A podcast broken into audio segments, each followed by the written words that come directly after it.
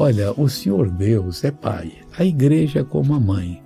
Mas quando o filho é insensato, meu irmãozinho, e fica a coisa feia. Diz assim em Provérbios 15, 20: O filho sábio alegra, alegrará a seu pai. Graças a Deus. O, o pai diz: Meu filho agora é sábio. Mas o homem insensato despreza a sua mãe.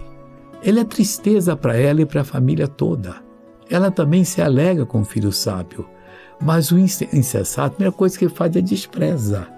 Não pode desprezar a mãe, nem o pai. Eles que colocaram você no mundo, eles cuidaram de você, agora cuida deles. Não joga ele no asilo, esquece não. Vai fazer visita, vai fazer um carinho com ele sempre e Deus há de lhe abençoar. Agora eu quero orar com você. Oh, meu Deus, eu oro por essa pessoa. Deus, para que ela seja sábia, que vai ser a tua alegria. E se ela hoje é insensata, que ela pare com isso para poder ser a alegria também da mãe. Deus, estão todos abençoados em nome de Jesus. Amém.